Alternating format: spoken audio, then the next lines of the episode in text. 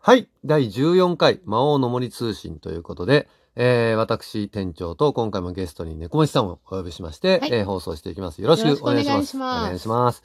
で、今日のテーマなんですけれども、はい、えー、レガシーシステム。おー。ね。えー、前回のあのマーダーミステリーと同じように最近出た言葉なんで、うん、えー、ね、何それという、よく聞くけどそれ何という言葉シリーズという形でですね。はい、はい。あ、それとですね、マーダーミステリーなんですけども、うん、はい、前回あの日付を言わせていただきまして、募集をしたんですけれども、はい、にがつのなのかとにがつのにじゅうよっかで、えー、募集をさせていただきまして、はい、えー、おかげさまで、えー、もう満席と。はい、えー、もうご予約でいっぱいになりました。本当に、はい、えー、ありがとうございます。あのー、ね、初めて来てくださる方とかもいらしてですね、はい、あのー、非常に感謝しております。また、毎月、毎月やっていく予定ですので、あの、魔王の森の方のホームページとか、はい、えー、ツイッターの方とかでも告知していきますので、はい、ぜひ、えー、今回、えー、どうしようかなと思った方も、えー、次回以降、参加できるようだったら、えー、参加していただいたりとか、で、事前にちょっとお店とかね、見ていただいて、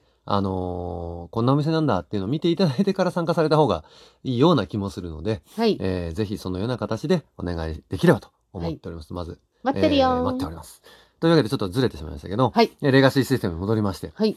えー、どんなルールなのと、レガシーシステムって何なのというようなので、うん、個人的に、えー、前回と同様、個人的なカテゴライズをするならば、はい、基本的に一度しか遊べなくて、うん、で変化していくゲーム、うん、というふうな、えー、ざっくりと言うとそんな感じ。そうですね。一般的にはこうレガシーって聞くと、私たちぐらい割と浅いボードゲーマーとしてはもう二度と遊べない。一回ネタバレしちゃったらもう遊べないよっていうイメージ。そうです。まあ言うてあの僕もそんなに深いわけじゃないんですけども、浅いボードゲーマーなんですけども、あのー、もうちょっとじゃあ詳しく、うん、もう、もう少し狭めて言うかと、はい、えー、いうふうに言うと、えー、同じメンバーでは一度しか遊べなくて、うん、はい、でゲーム状況とかを次回に持ち越したりもできて、うん、でゲーム中にルールの追加などして変化していくゲームというふうに言うと、うん、まあまあおおむねレガシーシステムと呼ばれるものを全部網羅してるんじゃないかなと。そうですね。はい。うんうん、で、えー、なんでこんなそのふわっとした感じなのっていうふうになるとえー、私の知ってる限りで、えー、しかないんですけれども、だいたいろくねんぐらい前、うん、えー、からこうボードゲームの要素として取り入れられた非常に浅い歴史のものっていう、うん、そうですね、新しい言葉っていうか新しいシステムだと思います。あのじゅうねんまえにはおそらくなかった用語だと思うので、うん、えー、まあ仮にあの今僕が言った言葉の通りのゲームがあったとして、はい、えー、その当時それがレガシーシステムと呼ばれていたかと聞かれると多分さすがにノーだと思うんですね。うん、なかったでしょうね。なかったと思われます。で、えーまあ、そういう意味では用語が作られてから間がないと、うん、えー、いうのと、あと既存のゲームと非常に区別が難しいっていうのがあって、はい、でなんで今わざわざそうやって言ったのっていうと、えー、今僕が言った、えー、もう一度言いますけどもちょっと聞いてくださいね。同じメンバーでは一度しか遊ぶことができず、ゲーム状況を次回に持ち越したりして、ゲーム中に、えー、ルールの追加などをして変化していくゲームというので、うん、えー、従来のものというと、これあの ティーアールピージー があのガチでがっつり被ってしまうんですね。確かに。はい。同じメンバーで同じシナリオは一度しか遊べず、うん、ゲーム状況を次回に持ち越す。当然シナリオをキャンペーンしていけば持ち越しですね。ゲーム中にルールの追加などって言ったらレベルアップしていったらどんどんどんどんあれはルールが追加されるんで、えー、変化していくゲームとえこれ ティーアールピージー じゃねえかと言われたら、うん、まあ、あの ティーアールピージー もいろんな ティーアールピージー が今、えー、ありますけどね。ありますので、えー、まあ昔から一番王道であったあのダンジョンズ&ドラゴンズと言われるやつとか、うん、ディーアンドディー ですね。いわゆる ディーアンドディー とか、あのルーンクエストとか、うん、まあ本当にあの昔の昔からあるロールプレイングゲーム、はい、ティーアールピージー というのになるともうこれガチなんですよね。だこれと区別するのどうしたらいいのって言われると非常に難しいと、はい、えー、いうのもあって、えー、余計あのレガシーシステムっていうのがふわっとしてるというふうな形なんだと思うんですね、はい、で こ, こうやってこうカテゴライズが難しいので、うん、えー、じゃあ、 あのどんなゲームがあのー、レガシー、レガシーシステムなんだろうと、はい、いうふうな形でちょっといくつか挙げてみたいなと思います、うんうん、で、まあ、いわゆる一度しか遊べない、えー、レガシーシステムなんですけども、はい、まあ、そのレガシーシステムっていう名前を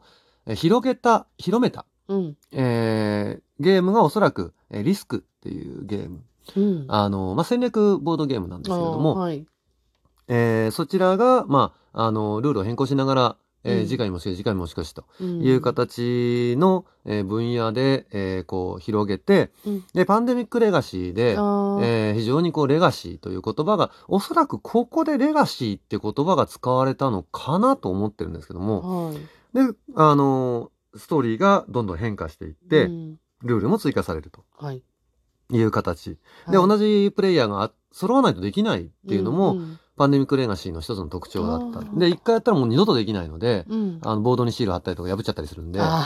ですので、あの当時日本で発売、日本版、日本語版が発売された時も、まあ、だいたいななせんえんからはっせんえんぐらいするんですけども、はい、こんなに金払って一度しか遊べないのかっつって、相当揉め、揉めたというか話題になったですね、えー、やつですね。えー、正統派だと、えー、この前、あの、賞か、賞を取ってるはずなんですけど、はいえー、キングスジレンマというですね、えー、やつも、まあ多分正統、な後継者的なゲームだと思うんですけども、封筒、うん、を破ったりとかですね、えー、同じメンバーじゃなきゃダメだったりとかいう風になってます。うんうん、で、えー、これが一つ、はい、で二つ目としては、えー、ボードで遊ぶことを特化して、うんえー、ボードにシールを貼ったりとか、えー、新しいカードを追加するよう後から指示されたりとかいうやつで、えー、チャーターストーンとか、はいマチクロレガシーとか。ああ、確かに。うん、で、多分この分野を最初にやったのがフルーツジュースっていうカードゲームだと思うんですけども、あ, あの、面白い面白くないが当時すごく揉めた、何が面白いのか全然わかんないっていう人と、いや、これ面白いんだよっていう人とちょっと別れたゲームでもあったんですけども。うんうん、で、あの、どんどんどんどん変化していくストーリーを追っかけていって、はい、えー、まあ、レベルアップという概念とか、えー、いう感覚になっていくのがグルームヘイブンとか。はいそれからイオンズエンド。ああ、確かに。難しくって、このあたりになってくると、二度とできないかと聞かれると、別段二度目、三度やったって構わない。むしろ、あの、ね、シナリオに負けちゃうと二度三度やらなきゃいけないぐらいの勢いになってくるんですけど。まあ、そうなんですけど。ですので、まあ、ここら辺からちょっとだんだんあやふやになってきて、うん、で、えー、一度しかできないっていうところを強調するならば、はいえー、イグジット とか、うんうんえー、エスケープルームとか、あいうところの謎解きとか脱出と言われるゲームですね。脱出ゲームとか言われるやつ。まあ、そういうのの中では割とこう、うん、レガシーというふうに銘打ってるものっていうのも別にないっていうか。そうですね。えー、このあたりもともとゲームとして存在したけれども、これ最初からレガシーとして売られたかっていうと、別にそういう用語を使ってないんですよね。ねえー、ですから、あの、ディスカバーとか、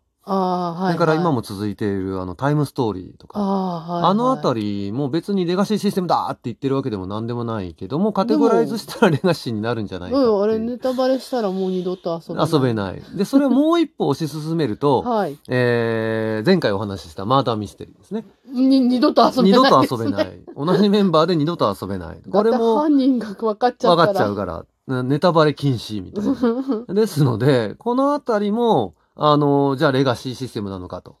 えー、言わなきゃ言ってくる、いけなくなってくるという形で非常にもう、その、どこからどこまでに線引きしたらいいのっていうのが分かりづらい、もしくは分からない。そうですね。ディーアールピージー とかマーダーミステリーとかボードゲームなのって言われるとそこもちょっと。そうですね。非常に、あの、微妙な気持ちになる。じゃないとも言えないし、うん、であるとも言えないし。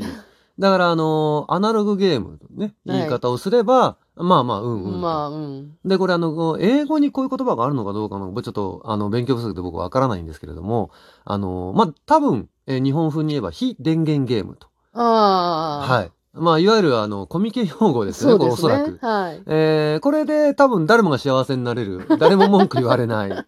えー、ものになると思うんですよね、うんえー、だから三大的なその非電源ゲームというのみっつ多分あったあると思って、はい、いわゆるボードゲームユーロゲームと言われるやつ、はいえー、まあこの中にはおそらくそのカードゲーム、はい、それからあの ティーシージー とかもおそらく、えー、入れていいのかな、ね、まあ ティーシージー だけはちょっと別にした方がいいような気もするんですけども最近はねはいからあと ティーアールピージー、はいえー、昔からあるそれから、えー、同じく昔からあるウォーゲームうーんまあ、このあたりみっつもしくはよっつに分かれていくと思うんですけども、うん、まあ、これを全部一色単に表現する言葉って言ったら、アナログゲーム。まあ、アナログゲーム、もしくは非電源ゲームという形なんですけど、はい、グルームヘブンなんてのはそもそも ティーアールピージー のボードゲーム版と言われたぐらいのやつですし、ですね、あの、リスクなんてのはそもそもウォーゲームですし、あですので、まあ、このあたりがこうごちゃ混ぜになったもの、が最近は、うん、あのいわゆるメディアミックスじゃないですけども、はい、あの合体していったりとか中間の取ったりとか、うん、いいとこ取りをしてみたりとか、うん、えどっちかの色を薄めてみたりとか、